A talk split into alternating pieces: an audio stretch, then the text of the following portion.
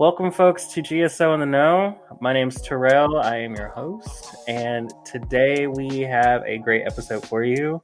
We have an interview with Celeste Cornelius, field organizer from Carolina Federation, who has been working here in Guilford County, helping us win some of our local races. we talked about in the importance of voting in local elections and how that'll help shape the work being done in our communities to better the lives of everyday citizens. We also touch on key demographics in these elections on the local level, and it might not be who you think it is, and the importance of checking your loved ones when it comes to progressive issues. So I am joined with em- Emily Record. How are you doing, Emily? I'm doing good. How about yourself? Good. Emily, if, for people who don't know, has just moved across the country. She is now a Californian. Temporarily. Temporarily. yes, but she has love. She has graced us with her presence because she is still all about that work. Love to have you back with us. Glad to be here. And Terrell, you have been doing poll monitoring, correct? I did. I had a interesting experience. That makes it sound a lot more exciting than what it is. It actually was very quiet. Um, I had one lady tell me that if I wanted to vote for a Democrat, I moved to Russia, which was interesting because I then ended up helping her later, and she was she was all about me. She loved me. So, how did you help her? Like, what did that because I thought you just were sort of there to like I thought you weren't really supposed to interact with the voters. If they have questions, I can. So this person had questions about like um, drive-through voting or curbside voting, and trying to figure out where that was because she just couldn't stand for long periods of time. It wasn't like a super long line, but like someone suggested it to her, and then I just kind of helped her to where they could do it, and she just was all waves as they drove by with all their Trump stickers on the car. But like, I, I mean, I, I, I was doing it with NC Democrats, but I operate nonpartisan, so I was happy to help her. Even if she's like voting for the opposition, fine. At least you got to do your uh, civic duty. But no, it was nice. Uh, I I was mostly in affluent white neighborhoods, so like nobody's coming out there to cause a ruckus. But um, it was nice to have a couple conversations, help a few people with any information they needed, and just be a part of the process. And was there a Republican observer there as well? I so there was one on the inside. We've gotten a lot of reports um, in North Carolina specifically about like voter intimidation from Republicans. Um, luckily, I haven't run into that. Like I mean, they have these folks here for sure, but they're really looking not to help people, but definitely it feels like I don't know, they're looking for somewhere to like interject. It was really weird. Like my vibe, I felt like I was very chill. I had a chair, had like a nice little sweater on. I'm like, yes, here I am for your questions and she was just kind of like peeking around a bush, like literally peeking around the bush, like looking at lines and stuff. I'm like, all right, lady. But yeah, they're out. This is the first year, and like they're really out in numbers like this, so that that lets us know that we're we're doing something right. True. When I I voted the first day early, and it took three hours, and there was I didn't see any Democratic poll observer, but I saw a Republican one, and he was just sitting in a corner in the polling place with a little notebook, um, and he was just sort of sitting there. He wasn't doing anything at all. It was it was weird. It didn't it wasn't intimidating at all because he was like literally in a corner, like in timeout almost. Um, but I was just like, oh wow, there's a an observer. So then I was like, oh, I wonder if that's what Terrell's doing. Yeah, but on the outside.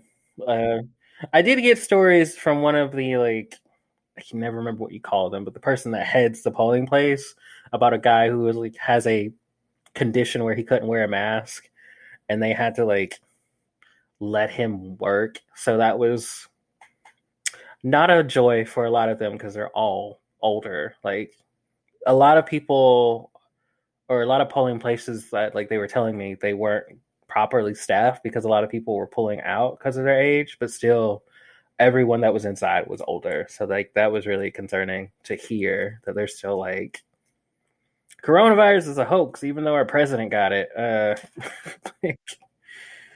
um, yeah, I was gonna look into signing up to be a volunteer before I um, had the opportunity to move. So I'm not, unfortunately.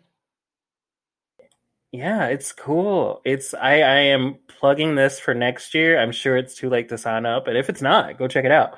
But yeah, everyone, uh, young, old, go look into being a poll observer because this work actually means a lot. And I think they're going to be helping with potentially counting some of the mail-in ballots. I've heard um, we're going to be needing a lot of hands for that as well. So that might be a project to look into as well for our listeners.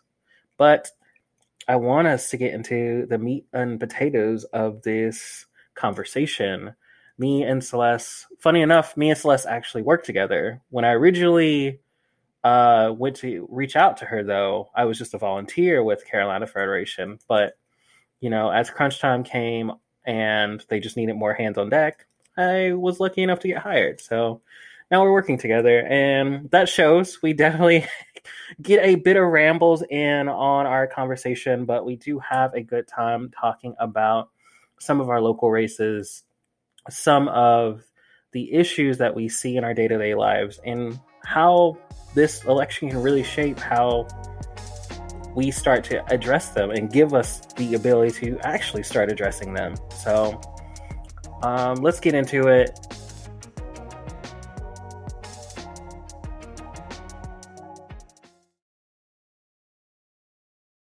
Celeste Cornelius, a political consultant and a born and bred Greensburian, Greensburianite. We're still trying to figure that out. Uh, welcome, Celeste Cornelius. I always like saying your name. It sounds like royalty. Thank you. That's why I don't want to change it ever.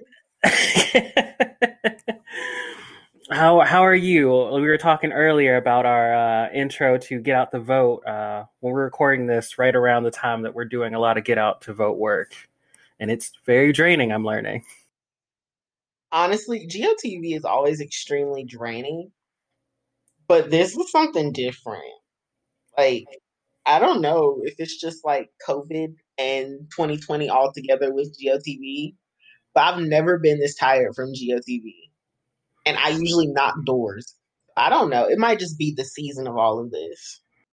Yeah, I, I feel like it's all of us just ready for this this moment that we're living in to be over and just trying to get to that next field post that'll help us get closer and closer to the end. November 3rd? November like, 3rd. Win or win, win or win. I'm going to bed. Amen. I'm going to the mountains. Don't bother me until like January, whenever there's inauguration. Don't don't text me.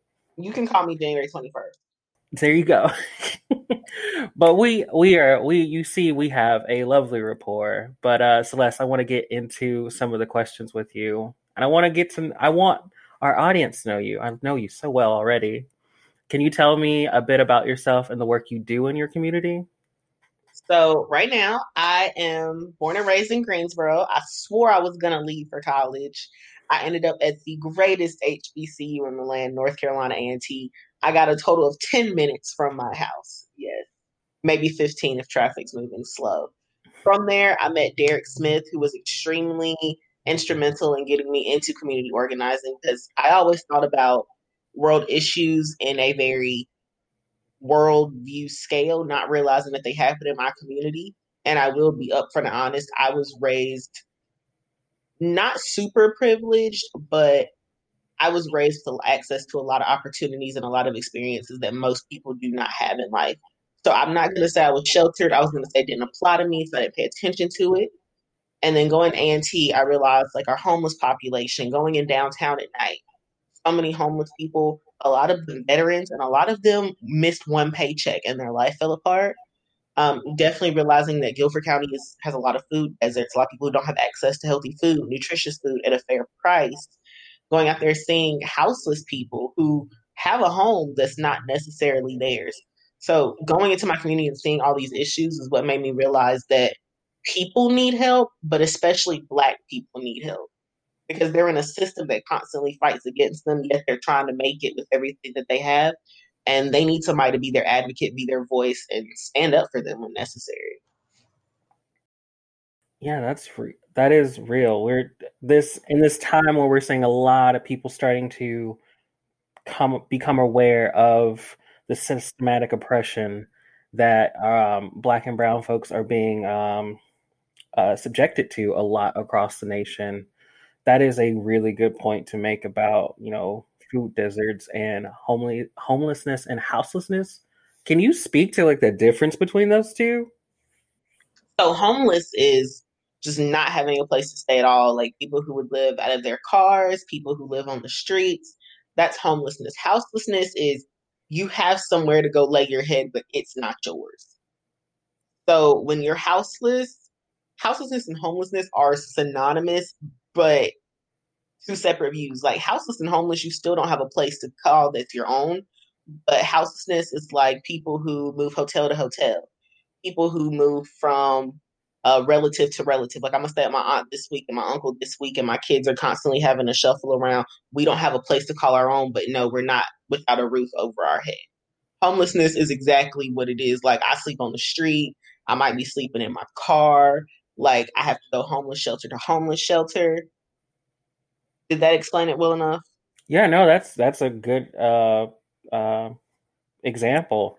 I didn't really I never really think about those. I feel like a lot of folks don't think about those different differences, even though they're slight. It's still kind of in that same situation. Also, people can't get jobs either because they don't have a steady address. Yeah, another issue like just get swept under the rug. That's I'm glad that that's kind of like driving you, and hopefully we can really make some change with some of these races that we're promoting. Um, I, I wanted to ask, how did you get involved with organizing and the work you're currently doing with the Carolina Federation? So, A&T was split in half. We had the sixth congressional district and the 13th congressional district that went right through campus. And that was kind of my introduction to organizing, like going to protest rallies, um, going to the General Assembly, uh, meeting congressional candidates like um, Mark Walker. He was good to be seen on A&T's campus even though he didn't really mingle with the black folks like that. You know, that's just between me, you, and the ears listening to this podcast. Um, and then you had the Poor People's Campaign. Um, Professor Smith, I call him Dr. Smith. He has a PhD in civil disobedience. He actually did a lot of work with the Poor People's Campaign. He works with them. He has some official position that I don't know the title to. And they came on campus, and I spoke at an event about how A&T was in a food desert um, we only had one one grocery store provider, I think, within a few miles, and it was Food Lion, and they were about a mile down the street. And from that, I heard a man speak about how he was homeless, and he wrote a poem, and he was like, "I'm homeless, and it's hard."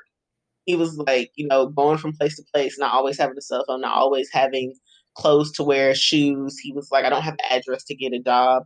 Once you're homeless, it's hard for you to get back on your feet. And I was just like, wow, that's that's yeah, I didn't think about that. And then we were talking about people who I grew up and my mother doesn't cook. She hates when I say it. My mama cooks one day out the month and puts it all in the freezer, right? So we used to go out to eat all the time. And so I never it never occurred to me that people didn't have access to nutritious food because Miss Velma, she would just take us to whatever restaurant was the closest, and that's what we would eat for dinner. And everybody doesn't have that luxury, the option. Like we had the option to not eat nutritious food, but there were four grocery stores within a mile of my house that I took for granted, not realizing that grocery store chains just don't move into every neighborhood. Like there's not an Aldi on every corner, there's not a Food Lion on every corner, there's not a Harris Teeter in any low income area. So that was my exploring into yeah, this is something we need to organize around. Something people need help in. And I'm definitely like pro black people. I want black people to have the best chance at life. And when our health isn't great, because all we have is corner stores, liquor stores, chicken joints, and gas stations, we don't have the best chance to maximize and optimize our life. Yeah, that is well said. Honestly, um, can you can you say a bit about the work you're currently doing with the Carolina Federation to kind of help get people engaged with the 2020 election and how that might help us in 2021 and beyond start addressing issues like these food deserts and our homeless and houseless rates? So, Guilford County County Commissioner race is extremely important. The County Commission controls budgets for Guilford County.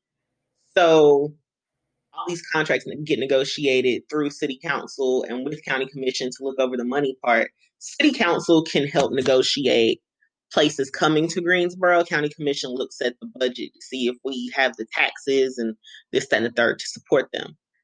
So, with that, getting good county commissioners elected, like Mary Beth Murphy, who is all out, like, I will be completely transparent. James Upchurch is running for County Commission District 6. He is my dear friend, like, love him dearly. Mary Beth Murphy is the best and most progressive candidate in this race. She should honestly not be in the county commissioner race. She should be in state representative race. But hey, you get in where you fit in because her ideas of education, her ideas of accessibility, her ideas of police brutality and understanding truly defund the police is not the right statement. It's more reallocate the millions and millions of dollars that we give police to do nothing really but show up after the crime is committed to education because education is a cure for poverty. But nobody wants to talk about that. They hear defund the police from the right and they're like, oh my gosh, they're taking away police. No, Mary Beth Murphy has clear understanding of what defund the police is and what it goes back to in education. She's an active member of GCAE, Guilford County Teacher Educators Association. Like she she is what it needs to be at the state level. She is the best, most progressive candidate for a state level. She would make an excellent state candidate. She would be a great county commissioner, but she belongs at the state level. James Upchurch, dear friend of mine, he is a county commissioner candidate. He understands books, finances, money, all that great stuff. He is a great county commission candidate for what we need right now, as in helping Greensboro become better. I can't speak to what he believes in because that's not our relationship, but I know that he is great when it comes to numbers. He has a master's in business something. And Carly Cook, she wants a better education system for our children. Like she is um, a PTA parent. She's supportive of GCAE. She is one of those people who can go in there and kind of be activists for our education system in Guilford County. Help getting that $2 billion school bond approved. All of those candidates will help get that $2 billion school bond approved. They'll help better our education system. They'll help us make better budgets. There's no reason that Greensboro has the homeless population that we have, and we're building a new animal shelter versus building a new homeless shelter. Really? Million dollar animal shelter. I love animals, but they got a shelter that works fine right now. Wow. You said how much money they're spending on that right now? Um, it was 90 plus million dollars. Wow. And we have like record numbers of people sleeping in like LeBauer Park and all these downtown parks. You could go um what is it? I forgot the street, but you can walk downtown, like where Hibachi Cafe is, mm-hmm. and just walk up and down that street. And homeless people sleep under the awnings at night, and they have to be gone by six or seven in the morning when the police come around and when business owners start to get to their businesses. And yeah. it's not to get cold outside; people freeze to death. Yeah, I remember at UNCG when I was just being wild and drunk at night, and uh, having a lot of conversations with the homeless people that were outside those bars. But when we, you know, go home to our, um, well, I never lived in the dorm, but my apartment at the time, like you'd see these people like just kind of shuffle over to the little awnings or like little doorways on Tate Street of some of the shops, and they just kind of like hunker down and like hope to make it to the morning. So yeah. Oh, so we're being transparent about what we was doing downtown. I was at Fat Tuesday and I was marching up and down the street between Fat Tuesday and the club, and you would just see homeless people out there with their cars. Yeah, okay. Since we was being transparent, I had to make it sound like you know I was out here doing the Lord's work. Nah, I was drinking.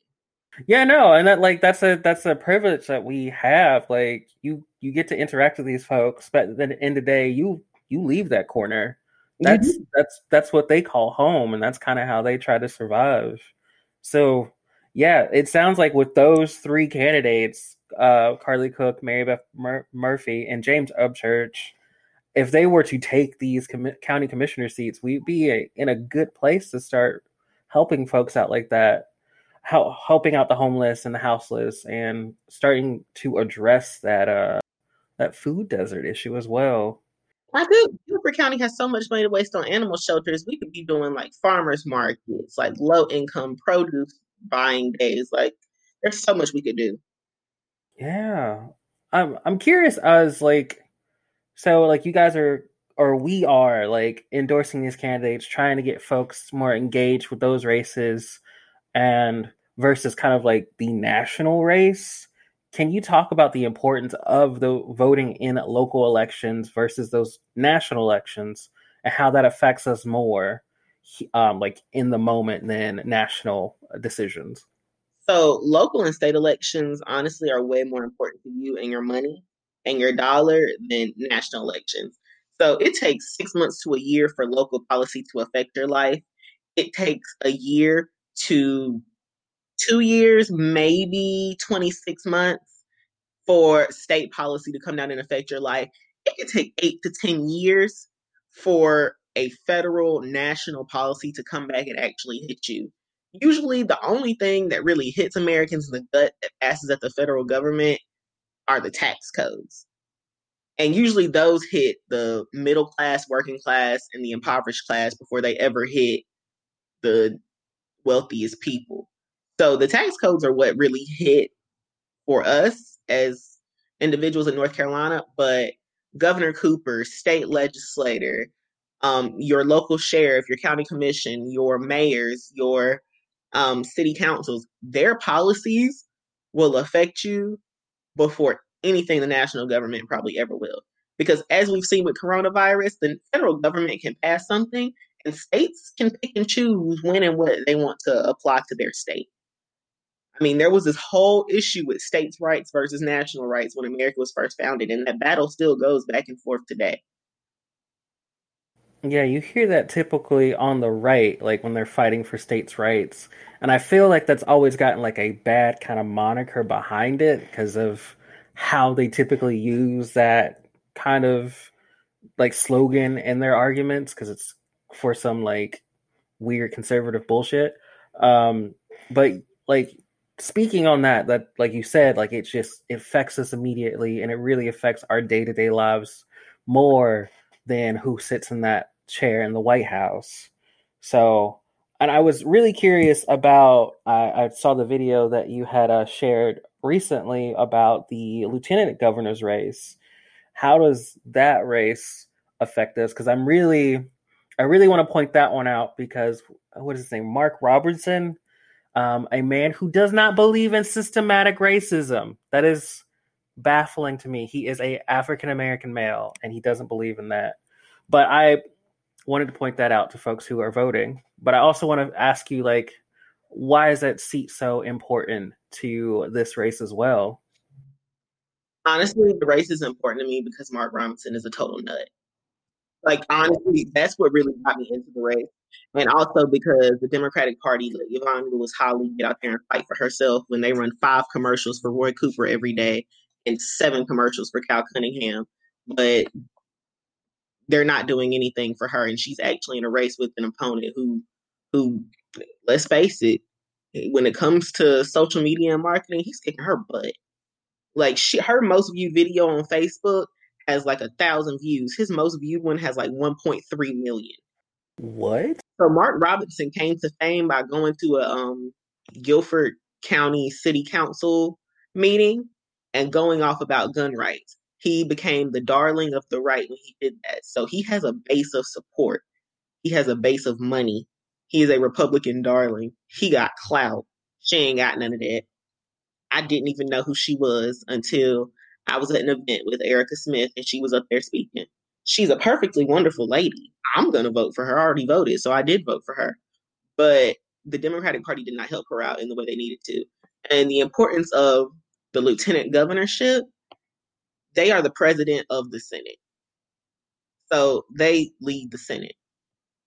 They somewhat have control over what bills are going to get voted on, what comes forth. I'm not sure if they have the tie breaking power that the vice president has in uh, Congress, but they hold an important role when it comes to our legislature. And do you want somebody who wants fair housing to get rid of food deserts, to help low income people, or do you want a big black man who gets up there and says that systematic racism doesn't exist, knowing that if he charged at a white cop right now, he'd probably end up with four bullet holes in his chest? That part.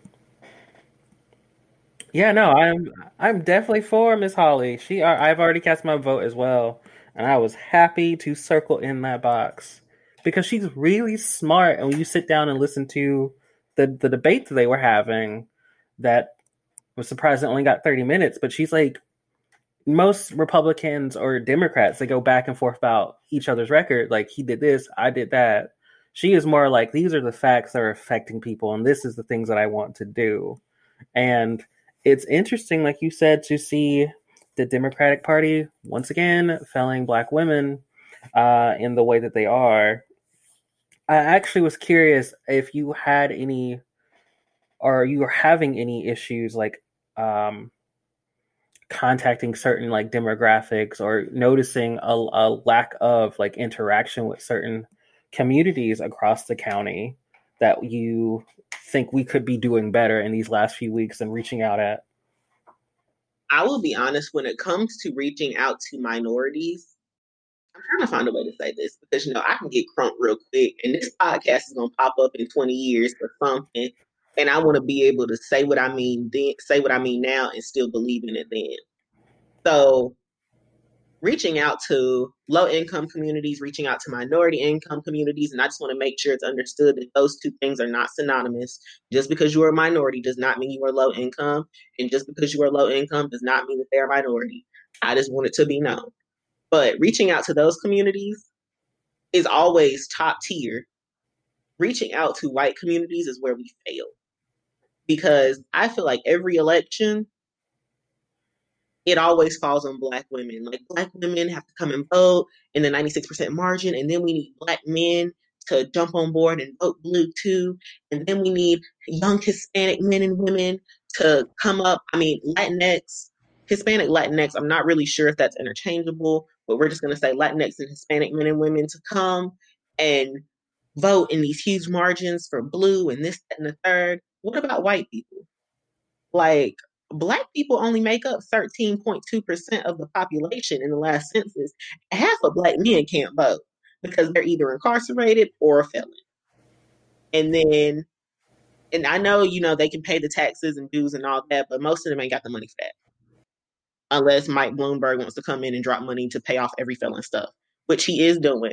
Not a Mike Bloomberg fan in a lot of cases, but he's going in and he's paying these felons things off in Florida so they can vote in the election. So kudos to him for doing one thing right. Okay, on to my next thing. Um, Latinx people, how can you not give them fair immigration policy? Obama had eight years. He ain't get it done. Trump is trying to build a wall, so he obviously doesn't want him here. Don't beg people for their vote, Hispanic and Black people in particular, when you can never create policy that comes down to them because we have this great tendency to reach out to black and brown people and never do anything for them. Latinx people need immigration policy. They need rights in this country, whether they're legal or not. I don't believe that anybody's illegal on stolen land, but that's just me. Black people got brought up here on the slave ship. Many of them are still here, many of them are still coming. And we can't get maternal mortality bills passed. We can't get police reform.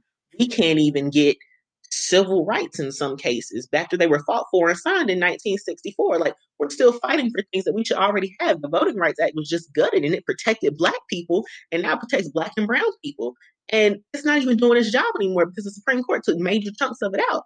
Like stop begging black and brown people and doing all this outreach to them that works and then not supporting them on the long run when you could reach out to white people who have almost every right that they need in this country to be successful. A lot of them have all the rights they need because white women helped Trump win in 2016. We need to be contacting white women. White men, I know that they lean right, but we need to be contact, contacting the ones that could go left.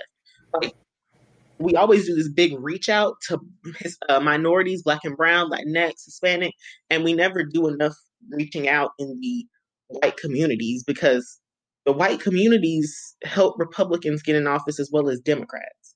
So I feel like we definitely need to do more when we need to reach out to white women and white men. Because I'm not going to sit up here and just say that all white people are conservative when honestly most people are moderate. So I feel like if you take the time to have those conversations and you take the time to lean on the people who make up majority of America right now, we could really do something. I'm sorry that that was such a long-winded answer, but you hit a nerve when you asked that question. We need to come out here and talk to the white folks as well as the black folks.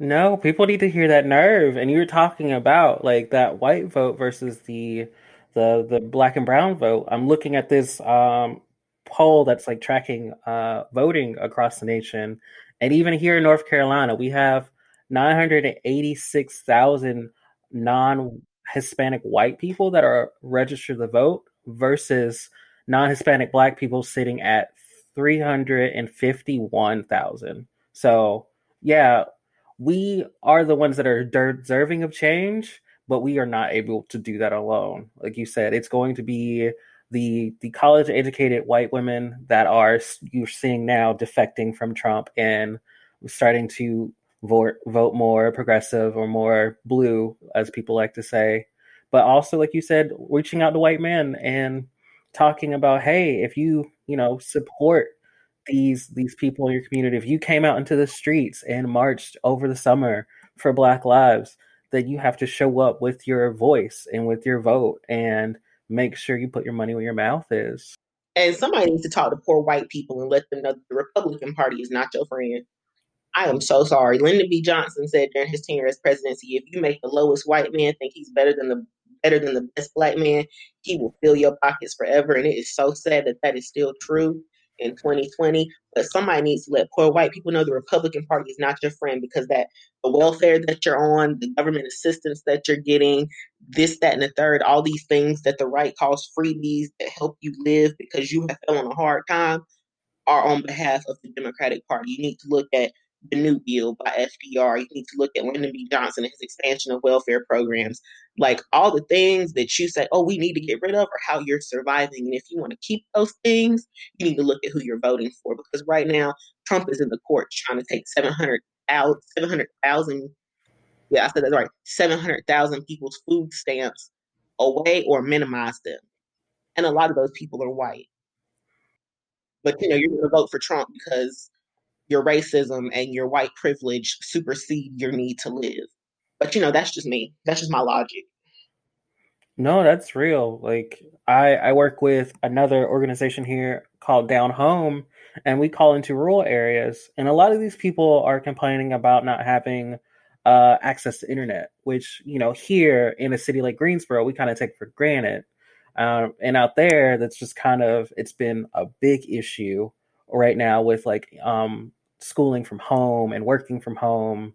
And there are no Republicans out there fighting for a municipal internet. There are no Republicans trying to expand broadband across Western North Carolina. Like, you really have to stop and look at your own self interest and see does it really align with that generation generational lie that you're talking about from uh what was the the elected official's name oh lyndon lyndon johnson yeah, Lyndon Johnson, because you see that with a lot of people that probably are doing worse than me, but because of their color color of their skin, they feel like they're superior to me. And I'm just like, no, dog. Like I'm out here fighting for your rights. Like you don't understand that this fight affects you just as deeply as it affects me or someone I love. Absolutely. Like people need to stop voting because granddaddy would be mad if I voted for a Democrat. You need to start voting for your own interests because there's a chance your granddaddy was doing a lot better than you are. It's not a chance; it's a fact at this point. Yeah, we, probably. Yeah. yeah. Lord, we didn't. We went down that rabbit hole. Let me get back. how can folks listening get involved with helping in some of these races that we discussed and your work over at Carolina Federation? Oh, they can get involved. They can show up to events. They can hop on the phone banks with us. It's three hours out of every day. I mean, you spend three hours a day on Instagram, probably. You can be on the dialer and on Instagram at the same time. You can knock doors with us on Saturday and Sunday. We do social distance canvassing. And honestly, after the election, you can go to NAACP meetings. There are liberal white people who are part of the NAACP just as much as black people. People act like NAACP wasn't a coalition of white and black people working towards one goal, as half the founders of the NAACP were white. So white people can show up in minority spaces. White people can check their family members. That's helping the work a lot. You need to check your racist friends. You need to check your racist family. You need to check their prejudices at the table because that translates to the work. That's helping us without making us make a call. That's changing someone's mind, changing the way they think, changing the way they see the world without us ever having to come into contact with them. By being an advocate for yourself, being an advocate for women, being an advocate for people of color, being an advocate for black people, being an advocate for science is saving us a phone call by you talking to your relative. So get out there and be the change you want to see in the world. And that helps us a lot because talking to people and knocking on their door is great. But if you're talking to a stranger, but you're not talking to your family, you're defeating your purpose. Yeah, that's real. And when we're saying advocate advocate for these causes, I want to like clarify to folks. Don't we don't want you to go like to Thanksgiving and shouting at your racist grandpa about the Facebook facts you saw against his Facebook fake news. It's about actually like educating yourself enough to where you can connect the issues that you're advocating to to that racist uncle's life and making it more of a tangible thing that can really make them you know sway their views on an issue because i've me personally i just see how much we're just at each other's neck because we we all want change in some form of the other and we're just so desperate for it in the moment that we're living in. But i think sometimes the way we go about it we just start like anxiousness and uh, honestly this internet age of like everything has to be instantaneous and everything has to be immediate like we kind of forget like sometimes you have to have a conversation before you can get to where you need to go or even start that process. Okay yeah don't run up on your uncle.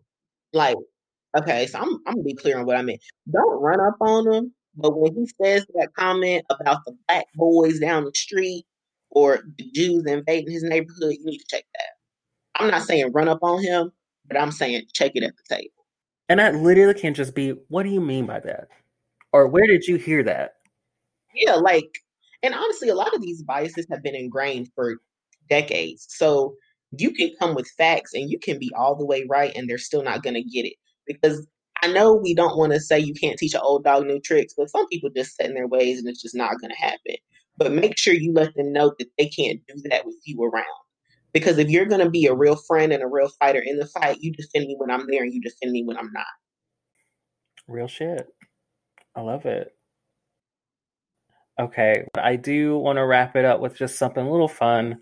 I know we've had a stressful weekend with our first little bout of Get Out the Vote, and we have another stressful 16, 15 days left uh, before we get these all these ballots cast in. So I am curious when it's all said and done and the dust is settled and everyone is still infighting on CNN or some shit, what is the first thing you're going to do for yourself after the election is done? So, my dear friend is renewing her vows. I will be there to cheer her on. And then I'm going to the beach. I'm going to socially distance, not go near anybody, stay in the room, but I'm going to sit on the balcony, and look at the water, drink lots of wine, enjoy myself. Um, I'm hosting a conference called Black Women Deserve, a conversation about what we deserve from our political representatives and political legislation. So that's going to happen probably November 15th. And then I'm not turning back on my phone till J5. I'm so serious. Like, I say J5. One of my friends told me that January 5th is when I will be turning my phone back on. That's when I'll start answering calls, talking to people, being a part of 2021. Because after we win, when we win, because we will win, I'm gonna need a nap. Amen. I'm gonna sleep so hard. Yeah, like the Z's, I'm gonna be catching them. Yeah, a beach trip with some wine and some good conversation sounds amazing. And this was a great conversation, Celeste. Thank you so much for Thank joining you so me. for inviting me. Of course, you're going to have to come back. Uh, this is just too fun. I love all the insight that you have.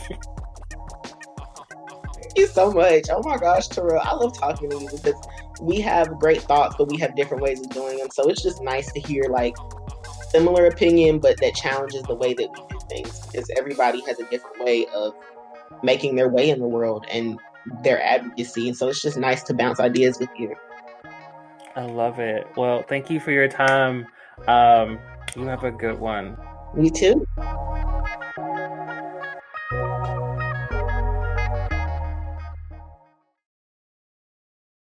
You know, after having that conversation with Celeste, I'm excited to see how these local races turn out. How did you feel about that interview? I thought it was great, um, and I appreciated all the points you guys brought up. I was particularly struck by the idea that the Democratic Party needs to do more outreach to white voters, as that hasn't been my lived experience. I know so many white people who vote in primaries based on who or what they think other white people will vote for on election day that I was sort of struck by that thought, and I want to explore it more um, and just think about how we can do better.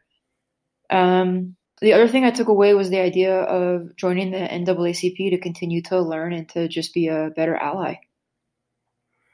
Yeah, that was a very surprising uh, uh, point that that she made to me as well. But I, I like the the highlighting organizations or uh, political organizations that folks can get involved with.